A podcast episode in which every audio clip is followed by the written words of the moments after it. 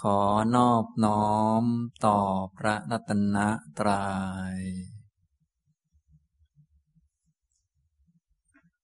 สวัสดีครับท่านผู้สนใจในธรรมะทุกท่าน วันนี้ก็มาฟังธรรมะอีกครั้งหนึ่งนะครับสำหรับการบรรยายธรรมะในช่วงนี้ผมบรรยายอยู่ในหัวข้อที่ชื่อว่า ความเข้าใจเรื่องกรรม ตอนนี้เป็นตอนที่ 21 นะครับสำหรับการบรรยายเรื่องนี้ก็ตั้งประเด็นในการบรรยายไว้สามประเด็นด้วยกัน ตอนนี้บรรดาบรรยายอยู่ในประเด็นที่สามก็คือเรื่องทั่วๆไป ประเด็นนั้นบ้างประเด็นนี้บ้าง โดยยกคำสอนของพระพุทธเจ้าที่พระองค์ตรัส ประเด็นนั้นประเด็นนี้หลากหลายมา อธิบายให้ท่านทั้งหลายได้ฟังนะครับ สำหรับการบรรยายในเรื่องทั่วไป ผมก็ได้พูดไปแล้วสามเรื่องด้วยกัน เรื่องที่หนึ่งก็คือเรื่องของกรรมจำแนกบุคคลให้มีความแตกต่างกัน เป็นคนมีอายุยืนบ้าง เป็นคนมีอายุสั้นบ้าง เป็นคนโภคะมากบ้าง เป็นคนมีโภคะน้อยบ้าง เป็นต้น อันนี้ก็กรรมนั่นเองเป็นตัวจำแนกให้มีความแตกต่างกันนะครับ สองก็พูดถึงวิธีการแก้กรรมนะวิธีการแก้กรรมทางพุทธเรา ที่ได้ฟังมาแล้วก็ไม่ยากอะไร ก็คือ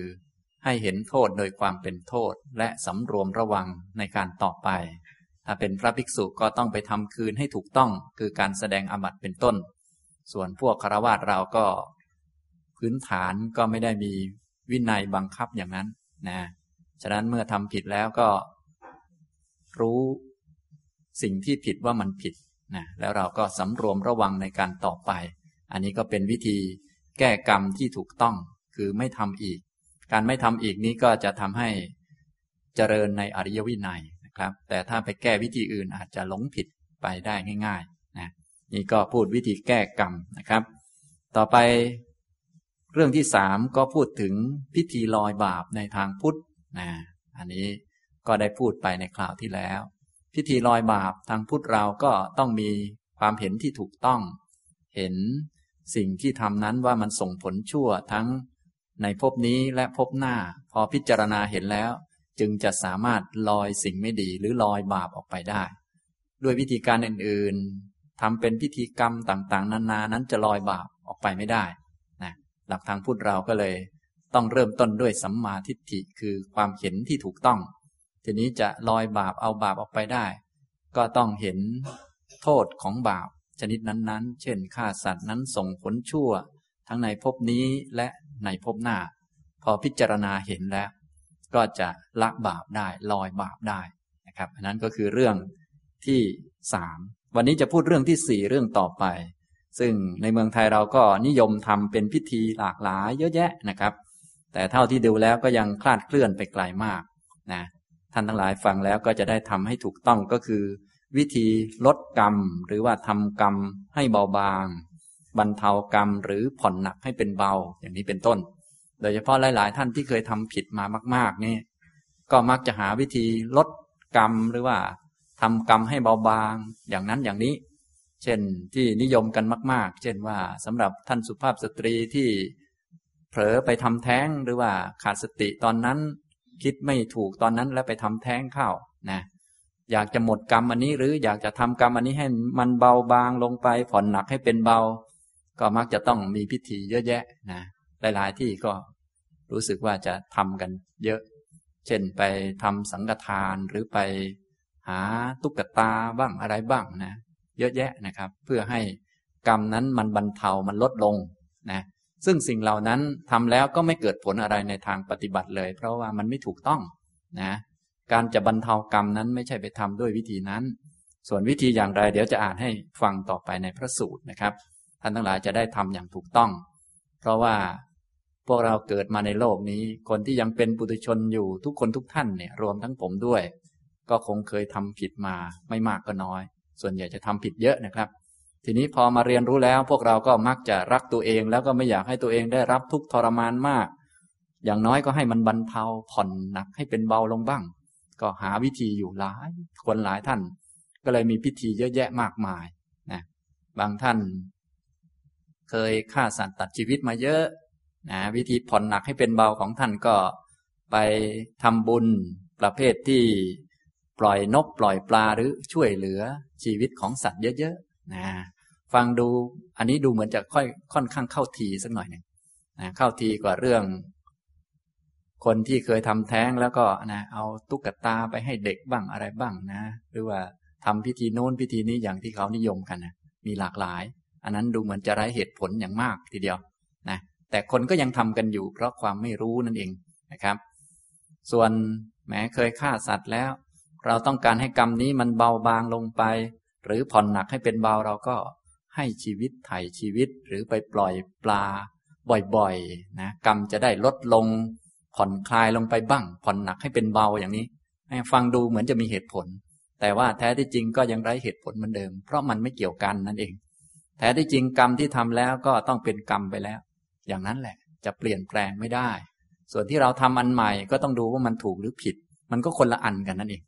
ฉะนั้นท่านไหนได้ฟังเรื่องกรรมมาตามลำดับก็คงจะไม่งงนักนะครับ ก็คือกรรมชั่วทำไปแล้วก็เป็นกรรมทำไปแล้ว มันก็เกิดและดับแล้วมันก็เป็นกรรมเป็นเหตุไปเรียบร้อยแล้วนะฆ่าสัตว์ก็เป็นฆ่าสัตว์ไปเรียบร้อยแล้วเป็นบาป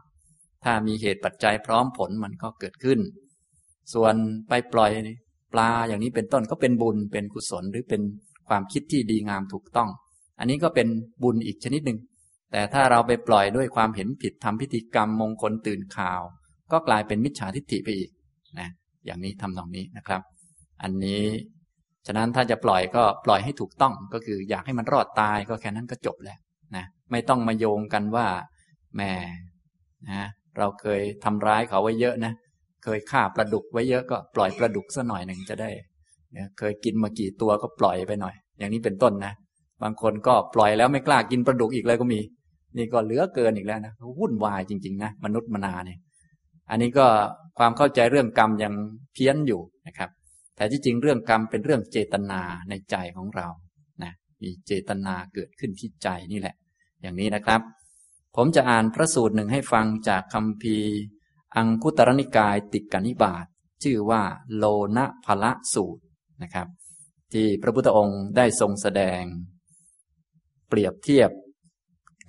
เกลือนะโลนะพละสูตรในอังคุตรนิกาย ติกะนิบาตนะครับ พระสูตรก็จะยาวสักหน่อยหนึ่ง แต่ผมจะอ่านบางส่วนแล้วก็ขยายความแล้วก็ค่อยอ่านต่อไปนะครับ พระผู้มีพระภาคตรัสว่า ภิกษุทั้งหลาย ผู้ใดพึงกล่าวอย่างนี้ว่า บุคคลนี้ทำกรรมไว้อย่างใด ๆ เขาต้องเสวยกรรมนั้นอย่างนั้นๆ เมื่อเป็นเช่นนั้น การอยู่ประพฤติพรหมจรรย์ ย่อมมีไม่ได้ โอกาสที่จะทำที่สุดแห่งทุกโดยชอบ ย่อมไม่ปรากฏ ส่วนผู้ใดพึงกล่าวอย่างนี้ว่า บุคคลนี้ทำกรรมที่ต้องเสวยผลไว้อย่างใด ๆ เขาต้องเสวยผลของกรรมนั้นอย่างนั้นๆ เมื่อเป็นเช่นนั้น การอยู่ประพฤติพรหมจรรย์ย่อมมีได้ โอกาสที่จะทำที่สุดแห่งทุกโดยชอบย่อมปรากฏ บุคคลบางคนในโลกนี้ทำบาปกรรมแม้เล็กน้อย บาปกรรมก็นำเขาไปสู่นรกได้ ส่วนบุคคลบางคนในโลกนี้ทำบาปกรรมเพียงเล็กน้อย เช่นนั้นแหลบาปกรรมนั้นให้ผลในปัจจุบันเท่านั้น ไม่ให้ผลแม้แต่ในอัตภาพที่สองไม่จำเป็นต้องพูดถึงผลมากเลย บุคคลที่ทำบาปกรรมแม้เพียงเล็กน้อย บาปกรรมนั้นก็นำเขาไปสู่นรกได้ คือบุคคลเช่นไร คือบุคคลบางคนในโลกนี้ ไม่เจริญกาย ไม่เจริญศีล ไม่เจริญจิต ไม่เจริญปัญญา มีคุณน้อย มีอัตภาพน้อย มักอยู่เป็นทุกข์ เพราะผลกรรมเล็กน้อย บุคคลเช่นนี้ทำบาปกรรมแม้เพียงเล็กน้อย บาปกรรมนั้นก็นำเขาไปสู่นรกได้ บุคคลที่ทำบาปกรรมเพียงเล็กน้อยเช่นนั้นแล บาปกรรมนั้น ให้ผลในปัจจุบันเท่านั้น ไม่ให้ผลแม้แต่ในอัตภาพที่สอง ไม่จำเป็นต้องพูดมาก ไม่จำเป็นต้องพูดถึงผลมาก คือบุคคลเช่นไร คือบุคคลบางคนในโลกนี้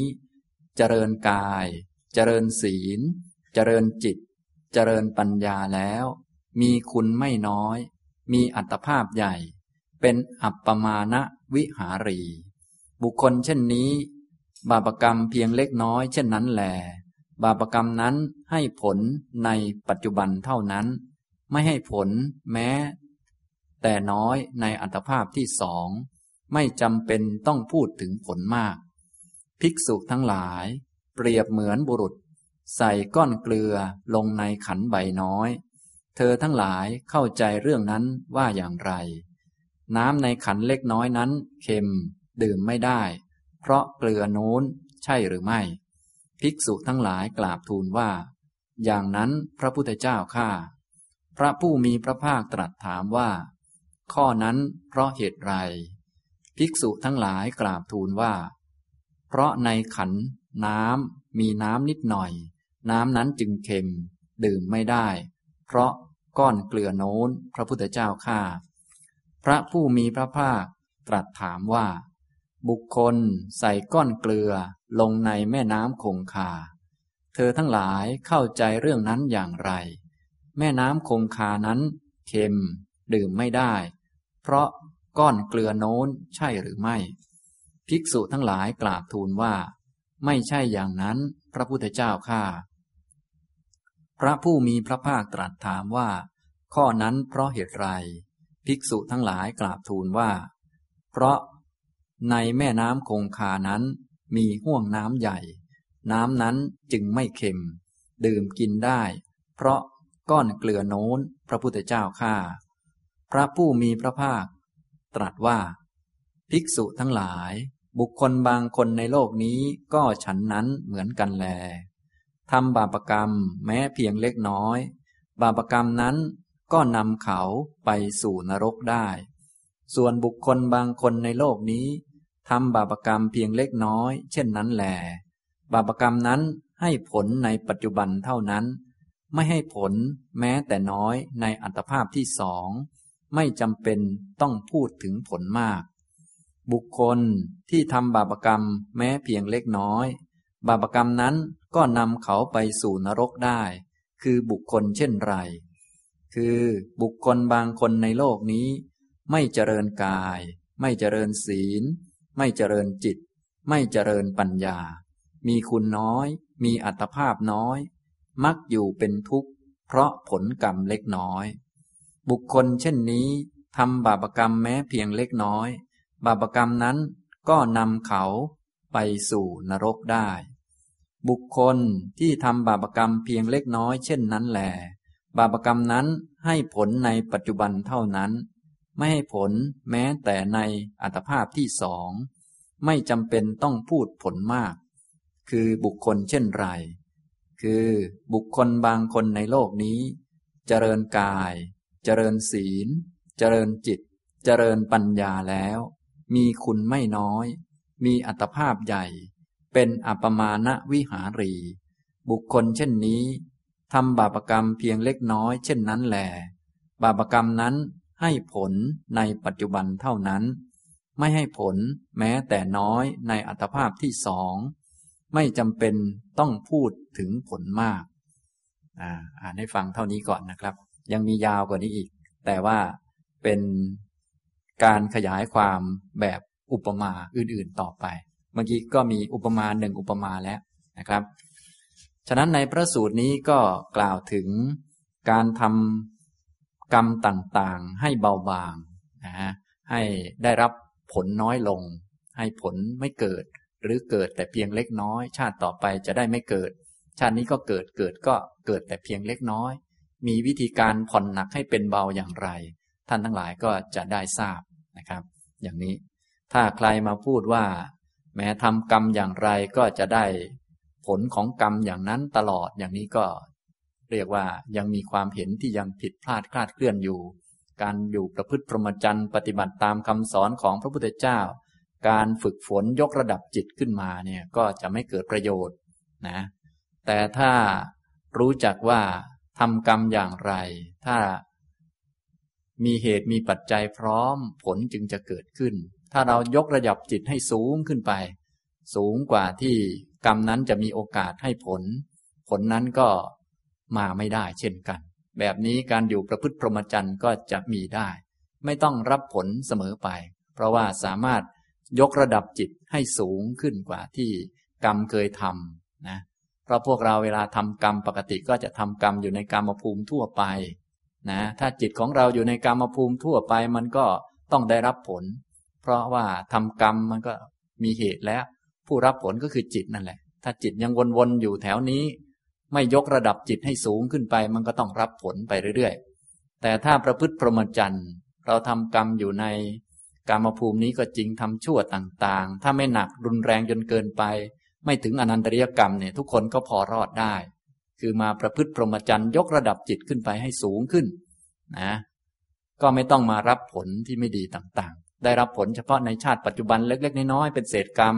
ชาติถัดไปเราก็ไปเกิดสูงขึ้นเป็นพระพรหมหรือเป็นอริยเจ้าไป ก็ไม่ต้องมารับผลวนเวียนอย่างนี้นะ อันนี้พระพุทธเจ้าของเราได้ตรัสแสดงนะครับ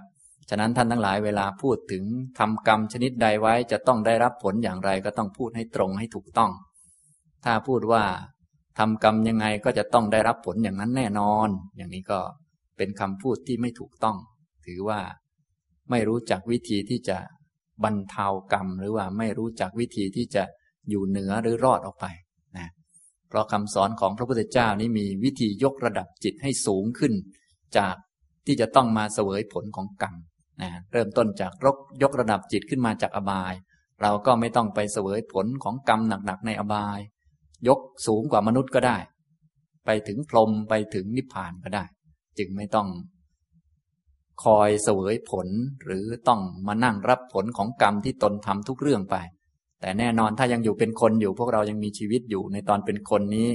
ก็ต้องรับวิบากหรือเศษกรรมที่ตนทำไว้บ้างตามสมควร แต่ชาติถัดไปก็ถ้ายกระดับจิตได้มาประพฤติพรหมจรรย์เนี่ยก็สูงขึ้นไปได้ ถ้าสูงสุดก็เป็นพระอรหันต์ไม่ต้องเกิดอีกชาติหน้ามันก็ไม่ต้องมีอะไร แต่ถ้าคนไม่ถึงขนาดนั้น แต่ว่าไปเกิดสูงขึ้น กรรมก็ตามได้ยากขึ้น จนกระทั่งนูนเป็นพรหมเป็นอะไรไป อย่างนี้ทำตรงนี้นะครับ อันนี้พระพุทธองค์ก็ได้แยกบุคคลเป็นสองบุคคลนะครับ คือบุคคลบางคนในโลกนี้ทำบาปกรรม แม้เพียงเล็กน้อย บาปกรรมก็นำเขาไปสู่นรกได้ บาปกรรมเล็กน้อยก็คือกรรมที่ไม่ถึงกับอนันตริยกรรม เช่นฆ่าสัตว์ลักทรัพย์ประพฤติผิดในกามพูดโกหก ดื่มสุราเมรัย ทุกท่านที่นั่งอยู่ในห้องนี้คงจะทำมาทุกท่านแล้วนะแต่จะมีบางท่านที่ไปนรกนะทำไมจึงไปล่ะแน่อย่างนี้ทำนองนี้ กรรมเหล่านี้สามารถนำไปนรกได้สำหรับบางคน บางคนก็ทำแบบเดียวกันนี่แหละ แต่นำเขาไปนรกไม่ได้นะจะได้รับเฉพาะในชาติปัจจุบันเล็ก ๆ น้อยส่วนชาติถัดไปเขาก็สูงขึ้น หรือไม่ต้องเกิดอีก อย่างนี้ ก็เพราะพรหมจรรย์ที่พระพุทธเจ้าแสดงเอาไว้นั่นเอง อันนี้เป็นวิธี ทำให้กรรมเบาบางลงหรือบรรเทาผ่อนหนักให้เป็นเบาที่ถูกต้อง ส่วนวิธีที่โดยมากได้ฟังกัน เช่นว่า แม้ฆ่าสัตว์เยอะก็ต้องไปปล่อยสัตว์เอาชีวิตเข้ามาก็ต้องให้ชีวิตคืนไปจะได้ผ่อนหนักให้เป็นเบาอย่างนี้ ไม่เคยมีในตำรานะอันนั้นนับว่าเป็นความเห็นที่ไม่ถูกต้องนะครับ เอามาเกี่ยวกันอย่างไม่รู้เรื่องเลย แต่ที่จริงฆ่าสัตว์มันก็เป็นบาปก็ถูกแล้ว ก็บาปก็คือบาปยอมรับซะแล้วก็เลิกทำมันก็จบไปนะ ปล่อยนกปล่อยปลาเป็นบุญก็ทำไป ไม่ต้องเอามาเกี่ยวกัน แต่พวกเรานี่แหมเอามาเกี่ยวกันนะมาเกี่ยวกันทำบาปเรียบร้อยแล้วอ้าวเราเคยตัดชีวิตเขาตอนนี้เราให้ชีวิตคืนนะก็แหมรู้สึกจะลบล้างได้หน่อยหนึ่งเบาไปหน่อยหนึ่งนะบางคนไม่รู้เรื่องเลย ที่ผมยกตัวอย่างมา เช่น บางท่านเป็นสุภาพสตรีไปหลงทำแท้งเข้าอย่างนี้นะก็แหมพิธีกรรมเพียบเลย ถวายตุ๊กตาแก่พระบ้างอะไรบ้างไม่รู้ พระเลี้ยงตุ๊กตาทำไมก็ไม่ทราบ อย่างนี้ นี่ก็คนละเรื่องคนละราวกันไปเลย ผิดกันไปไกลไกลความจริงไปมาก ไม่มีเหตุผลเลย อย่างนี้นะครับ แต่คนก็ยังทำกันอยู่นะ อันนี้เขาเรียกว่า มิจฉาทิฏฐิ หรือมงคลตื่นข่าวนะครับทำไปแล้วก็ไม่เกิดผลในทางปฏิบัติอะไรนะครับ มีแต่โทษคือทำให้ตนเองโง่ลง มีความสบายอกสบายใจเล็กๆน้อยแต่ว่าไม่เกิดผลอะไรอย่างแท้จริงนะ ทำตรงนี้นะครับ นี่พระพุทธองค์ตรัสบุคคลที่หนึ่งนะครับ คือบุคคลบางคนในโลกนี้ทำกรรมทำบาปทำกรรมเพียงเล็กเพียงน้อย ก็คือบาปกรรมทั่วๆไปไม่ถึงกับอนันตริยกรรม ถ้าใครทำถึงอนันตริยกรรมก็ก็ไม่ต้องสรุปอะไรมากแล้วต้องตกนรกอย่างเดียวนะ อันนั้นต้องรับไป แต่ถ้าไม่ถึงเนี่ยทุกคนยังมีโอกาสรอดทุกคนไป มีโอกาสที่จะ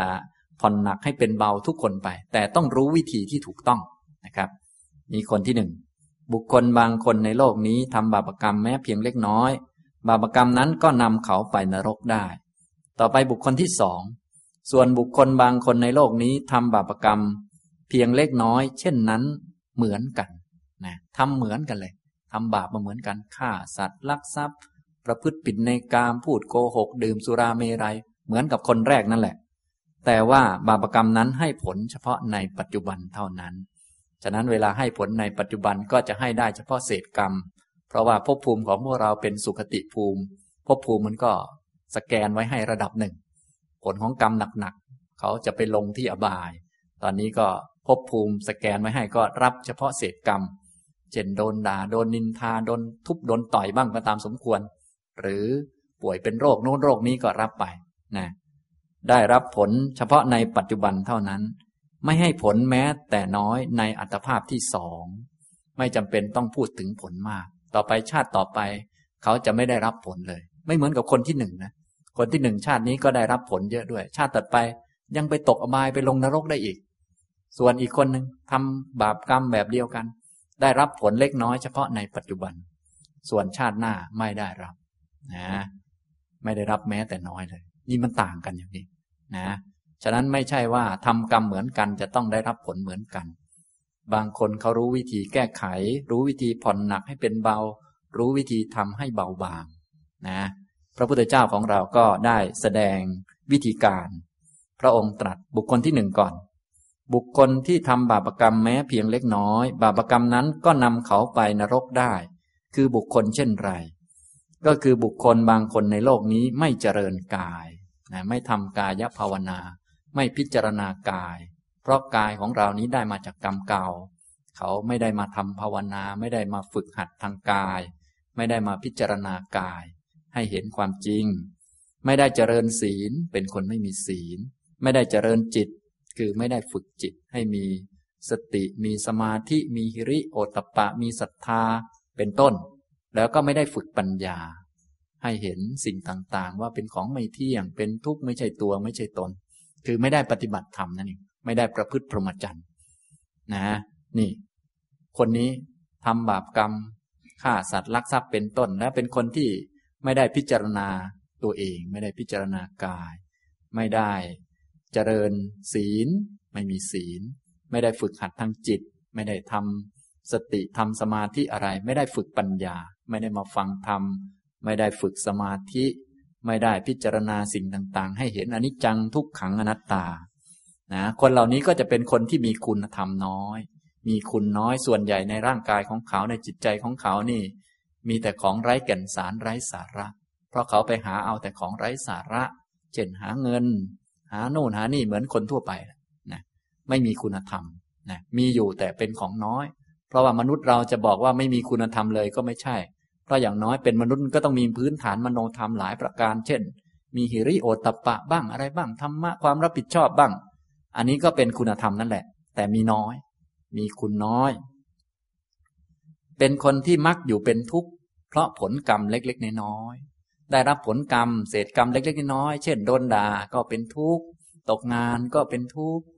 เครียดเรื่องนั้นเรื่องนี้ลูกไม่เชื่อฟังสามีไม่เชื่อฟังก็เป็นทุกข์อย่างนั้นอย่างนี้ อันนี้เป็นแค่เศษกรรมเล็กๆน้อยๆเขาก็อยู่เป็นทุกข์เพราะผลของกรรมเล็กๆน้อยๆเนี่ย แบบนี้คนแบบนี้ บาปกรรมที่ทำแม้เพียงเล็กน้อยอันนั้น ที่เขาทำเอาไว้ ก็จะนำเขาไปตกอบายนำไปสู่ ลึกสุดก็คือนรกได้นะฉะนั้นที่กรรมที่ทำไม่ดีที่นำเขาไปนรกนี้ไม่ใช่เพราะตัวกรรมอย่างเดียว ตัวกรรมนั้นเป็นแค่เหตุอันหนึ่ง ตัวสำคัญก็คือตัวบุคคลนั่นแหละ ไม่เจริญกาย ไม่เจริญศีล ไม่เจริญจิต ไม่เจริญปัญญา เป็นคนที่มีคุณธรรมในใจน้อยเกินไปนะทีนี้กรรมนี่มันก็เกิดในใจ ถ้าใจมีคุณธรรมน้อย มันก็เหมือนน้ำหรือความเย็นมันน้อย มันก็เค็มอย่างนี้เหมือนจะมีอุปมาต่อไป อย่างนี้นะครับทำนองนี้ และเขาก็มักอยู่เป็นทุกข์กับเรื่องเล็ก ๆ น้อยๆอย่างในมนุษย์ของพวกเรานี้ อะไรที่ได้รับมาที่เป็นของไม่น่าปรารถนาไม่น่าพอใจนี้ล้วนเป็นเศษของกรรม เช่น โดนด่าเนี่ย หรือได้ฟังเรื่องที่ไม่ถูกใจก็เป็นเศษกรรมของพรุสวาจา นี่แค่เศษกรรมนะ ถ้าเป็นตัวกรรมเนี่ยพวกเราต้องตกอบายไป เดี๋ยวก็จะมีคนด่าคนดินทาเป็นประจำ คนใส่ร้ายเป็นประจำทีเดียวนะแค่โผล่หน้ามาเขาก็ด่าเอาแล้ว เช่น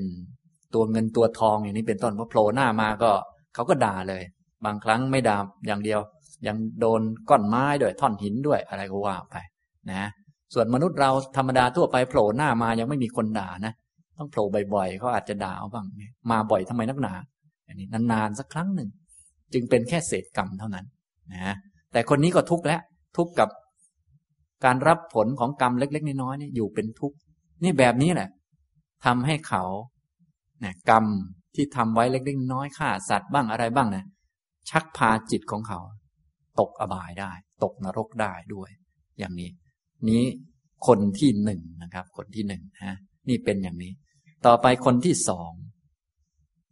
บุคคลที่ทำบาปกรรมเพียงเล็กน้อย เช่นนั้นแหลบาปกรรมนั้นให้ผลในปัจจุบันเท่านั้น ไม่ให้ผลแม้แต่น้อยในอัตภาพที่สอง ไม่จำเป็นต้องพูดถึงผลมาก คือบุคคลเช่นไร คือบุคคลบางคนในโลกนี้เจริญกาย เจริญศีล เจริญจิต เจริญปัญญาแล้ว มีคุณไม่น้อย มีอัตภาพใหญ่ เป็นอัปมาทวิหารี บุคคลเช่นนี้ทำบาปกรรมเพียงเล็กน้อยเช่นนั้นแล บาปกรรมนั้นให้ผลในปัจจุบันเท่านั้น ไม่ให้ผลแม้แต่น้อยในอัตภาพที่สอง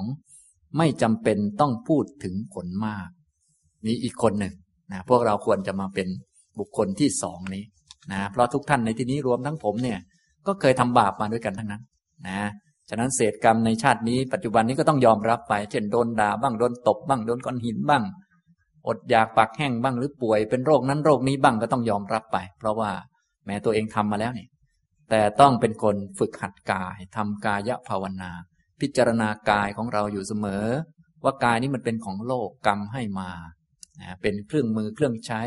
ที่เราได้มาชาติหนึ่งและเครื่องมือคือกายนี้ ว่าไปแล้วมันก็เป็นเครื่องมือที่ซื่อสัตย์และอยู่กับเรานานที่สุดแล้ว อย่างตาของเรานี่ก็ใช้งานมันมากี่ปีแล้วท่านทั้งหลายเนี่ยหลายท่านก็ใช้มาเกือบหกสิบปีแล้วนะถ้าปีที่หกสิบเอ็ดมันบอดไป มันพังไปก็อย่าไปโทษมันก็แล้วกัน มีเครื่องมืออะไรที่อยู่กับเรานานขนาดนี้บ้าง ไม่มีนะตาเรานี่อยู่กับเรามานานทีเดียว อย่างนี้ นี่ก็มาจากกรรมนะถ้าเรารู้จักมันก็สะดวกขึ้นสบายขึ้น หูนี่ก็เป็นเครื่องใช้ที่กรรมให้มานะเนี่ยเป็นคนพิจารณากายเนี่ยใช้งานมันมากี่ปีแล้วหลายท่านเนี่ยก็คงสี่สิบปีห้าสิบปีบ้างอย่างผมก็ใช้มาสี่สิบห้าปีแล้ว อย่างนี้ทำตรงนี้นะครับนะมีอะไรที่เราใช้งานมันมากกว่านี้บ้าง ก็ไม่มีนะครับ อย่างรถยนต์เราก็ใช้สี่ปีห้าปี บางทีก็ขายทิ้งแล้ว หรือบางท่านก็ใช้มาสักยี่สิบปีก็แหม ไม่ค่อยได้ใช้แล้ว ขับซ่อมขับซ่อมอยู่นั่นแหละนะแต่ว่าหูของเราเนี่ยบางทีไม่ได้ซ่อมทั้งทีนะก็ใช้มาตั้งนานนี่ถ้าเป็นคนรู้จักพิจารณาก็จะพอได้อยู่ พอได้พอที่จะไม่ทุกข์กับเรื่องต่างๆ เยอะเพราะว่าร่างกายนี้มันเป็นที่ลงของวิบากนั่นเองนะครับ ถ้าเป็นคนที่หัดเจริญกายพิจารณากาย ก็จะไม่ทุกข์จากเรื่องเล็กๆน้อยๆนั่นแหละนะถ้าไม่พิจารณาเรื่องพวกนี้ไว้ เราก็จะเป็นทุกข์กับเรื่องเล็ก ๆ น้อยๆทั่วไป บางทีก็อยากจะได้อะไรใหญ่โตมากมาย ได้เครื่องอำนวยความสะดวกอย่างนั้นอย่างนี้ แต่ที่จริงถ้าพิจารณาแล้วเครื่องอำนวยความสะดวกเครื่องใช้ที่อยู่กับเรานานที่สุด และไม่ต้องเสียเงินซื้อนักก็นี่แหละตาหูจมูกลิ้นกายของเรานี่แหละ ขาของเราเนี่ยก็ใช้งานมาตั้งหลายปีแล้วนะให้เขาพังบ้างก็ไม่เป็นไรหรอกให้เขาเจ็บปวดบ้าง หรือวิบากมาลงบ้าง เช่นป่วยเป็นโรครักษาไม่หายขาขาดไป ก็อย่าทุกข์นักเลย อย่างนี้ทำนองนี้นะครับ อันนี้เรียกว่าทำกายภาวนา คือพิจารณากายอยู่เสมอว่าเนี่ยมันต้องพังต้องแตก ต้องสลายอะไรก็ว่าไปนะรู้จักพิจารณา ก็เหมือนเครื่องมืออันหนึ่งนะเหมือนท่านพิจารณารถยนต์สักคันหนึ่งว่าเนี่ยเป็นของใช้ แต่อันนั้นมันนอกๆ และก็ไม่ได้อยู่กับเรานานนักนะอันนั้นอย่างดีก็ห้าปีสิบปีนะครับ ส่วนร่างกายนี้อยู่กับเราตลอดไปนะครับ ก็ต้องรู้จักพิจารณา และในเมื่อมีร่างกายก็เป็นที่ลงของวิบากนะครับ ที่ลง ของวิบาก เช่น เจ็บปวด เป็นโรคโน้นเป็นโรคนี้รักษาไม่หายต่างๆ นะ ฉะนั้นเราก็ต้องพิจารณาข้อดีข้อเด่นของมันในแง่ที่ว่า ร่างกายของเราก็ไม่ได้ป่วยตลอดเวลา นานๆมันป่วยทีและป่วยมันก็ไม่ได้ป่วยเป็นปีเป็นเดือนอะไร บางทีมันก็ป่วยแค่สองวัน วันที่มันไม่ป่วยก็ต้องเยอะ เราก็ต้องขอบอกขอบใจมันบ้าง ถ้าจะอยู่เป็นทุกข์กับเรื่องเล็ก ๆ อย่างนั้น เดี๋ยวก็ตกอบายเอาได้นะอย่างนี้นะครับ นี้ก็คือ วิธีการของบุคคลที่สองนะครับ ก็คือพิจารณากายเอา แล้วก็ต่อมาก็ด้านคุณธรรมคือศีล เป็นคนมีศีล เจริญศีลหัดให้มีเจตนาที่ดีงามถูกต้องงดเว้นฆ่าสัตว์งดเว้นลักทรัพย์เป็นต้นจนกระทั่ง งดเว้นจากเจตนาร้ายๆทั่วไป เจริญจิตฝึกหัดจิตให้ประกอบไปด้วยสติมีสติควบคุมจิต ยิ่งท่านไหนที่สามารถเจริญกรรมฐานทำให้ได้สมาธิก็ยิ่งดีใหญ่ อันนี้เป็นการเจริญจิต ต่อมาก็เจริญทางด้านปัญญา ปัญญาภาวนานะเมื่อมีสมาธิแล้วก็มาพิจารณารูปนามขันห้าให้เห็นความเป็นอนิจจังทุกขังอนัตตานะเพราะว่าอนิจจังมันก็มีอยู่ในร่างกายในเวทนาในจิตใจของเราอยู่แล้ว ทุกข์ก็มีอยู่แล้ว อนัตตาก็แสดงตัวเสมออยู่แล้ว ก็มาฝึกปัญญา อันนี้ก็มีกายภาวนา ศีลภาวนา จิตตภาวนาและปัญญาภาวนา อย่างนี้ทำนองนี้ ด้วยการทำอย่างนี้เขาก็จะมีคุณมาก มีคุณธรรมเยอะ เพราะผู้พิจารณากายนี้ก็จะไม่ติดข้องกาย พอไม่ติดข้องกายเขาก็จะเอากายที่เป็นเครื่องมือเนี้ยไปทำประโยชน์ เช่น ตานี่เป็นเครื่องมือไปดูหนังสืออ่านหนังสือธรรมะเป็นต้นนะอย่างนี้นะครับ หูก็เอามาฟังธรรมะอย่างท่านมาฟังเนี่ย ก็จะได้คุณธรรมหลายประการนะ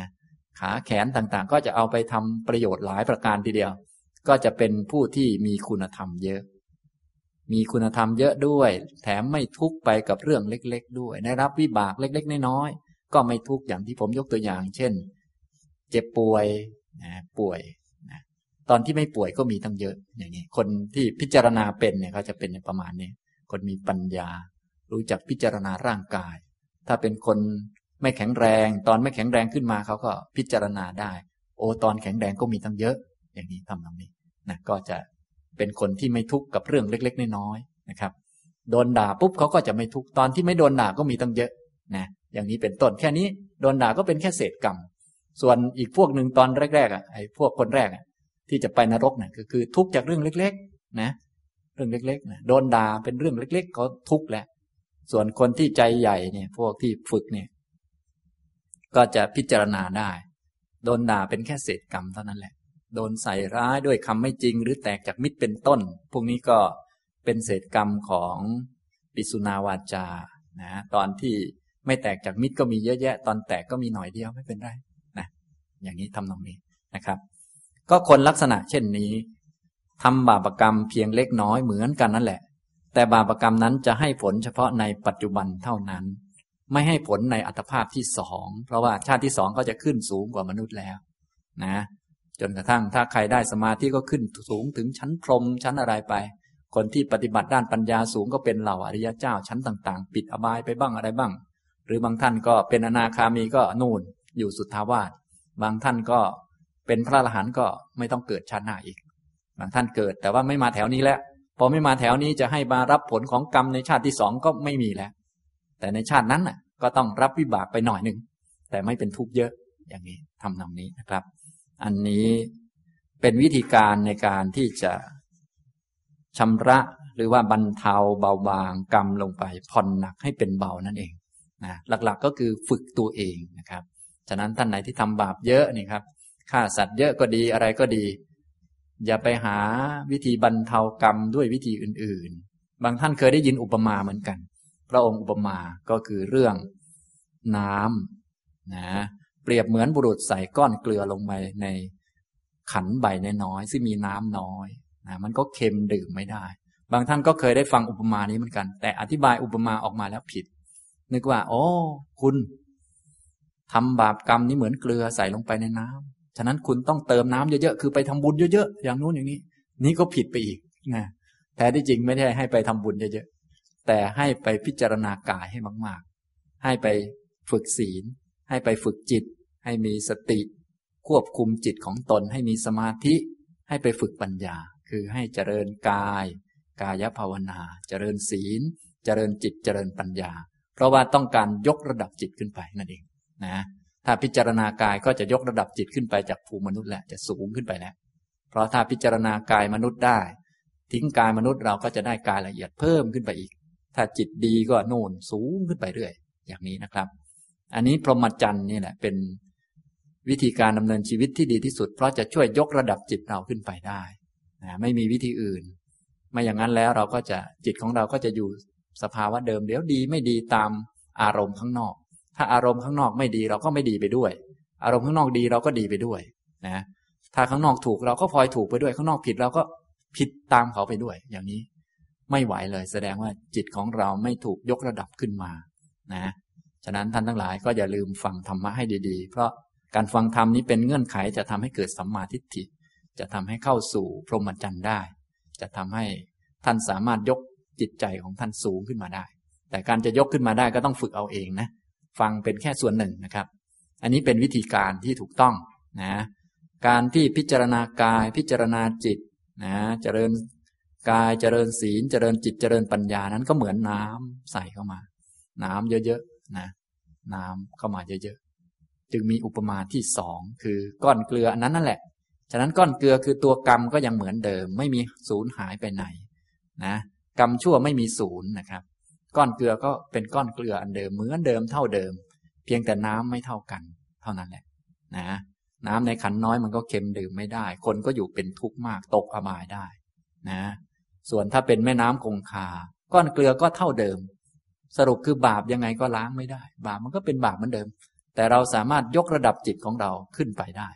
ทำให้มันให้ผลได้เล็กๆ น้อยๆ ไม่เจ็บปวดมาก แต่ต้องมีบ้างตามสมควรนะวิธีการก็คือต้องไปฝึกตัวเองนะครับ เจริญกายเจริญศีลเจริญจิต เจริญปัญญานั่นแหละ นี่อย่างนี้ นี่ก็แยกแยะออกมาเป็นสองกลุ่มสองบุคคลอย่างนี้นะครับ บุคคลที่หนึ่งทำบาปกรรมแม้เพียงเล็กน้อย บาปกรรมนั้นก็นำเขาไปสู่นรกได้นี่คนโดยทั่วไปมักจะตกอยู่ทางนี้นะนะ ไปทำพิธีอะไรต่างๆ ก็ช่วยไม่ได้นะครับ เพราะว่าในเมื่อยกระดับจิตไม่ได้แล้ว ก็จิตยังอยู่เท่าเดิม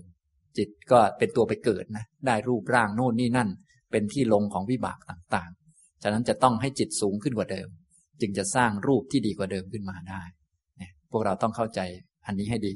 เพราะจิตมันเป็นประธานของทุกเรื่องนะครับ เป็นประธานของสิ่งต่างๆ ตัวไปเกิดเนี่ยถ้าพูดแบบตัวตัวก็เป็นจิตนั่นแหละไปเกิด รูปมันไม่ได้ไปนะครับ รูปมันก็ตายแล้วมันก็พังลงนะ แต่ว่าทั้งกายทั้งจิตมันก็ไม่มีตัวตนมันเป็นเพียงสภาวะธรรมชาติ ที่เป็นไปตามเงื่อนไขของมัน นี่ อย่างนี้ ฉะนั้นในเมื่อเรายังมีกิเลสอยู่จึงต้องรู้จัก วิธีการต่างๆ ที่จะหลบเลี่ยงหรือใช้ชีวิตในโลกให้ถูกต้องทำผิดแล้ว เอ๊จะหลบเลี่ยงหรือว่าจะทำให้บรรเทาได้อย่างไรก็ต้องรู้จักนะ พวกที่หนึ่งนี้ไม่รู้วิธีก็ไม่เจริญกาย ไม่เจริญศีล ไม่เจริญจิต ไม่เจริญปัญญา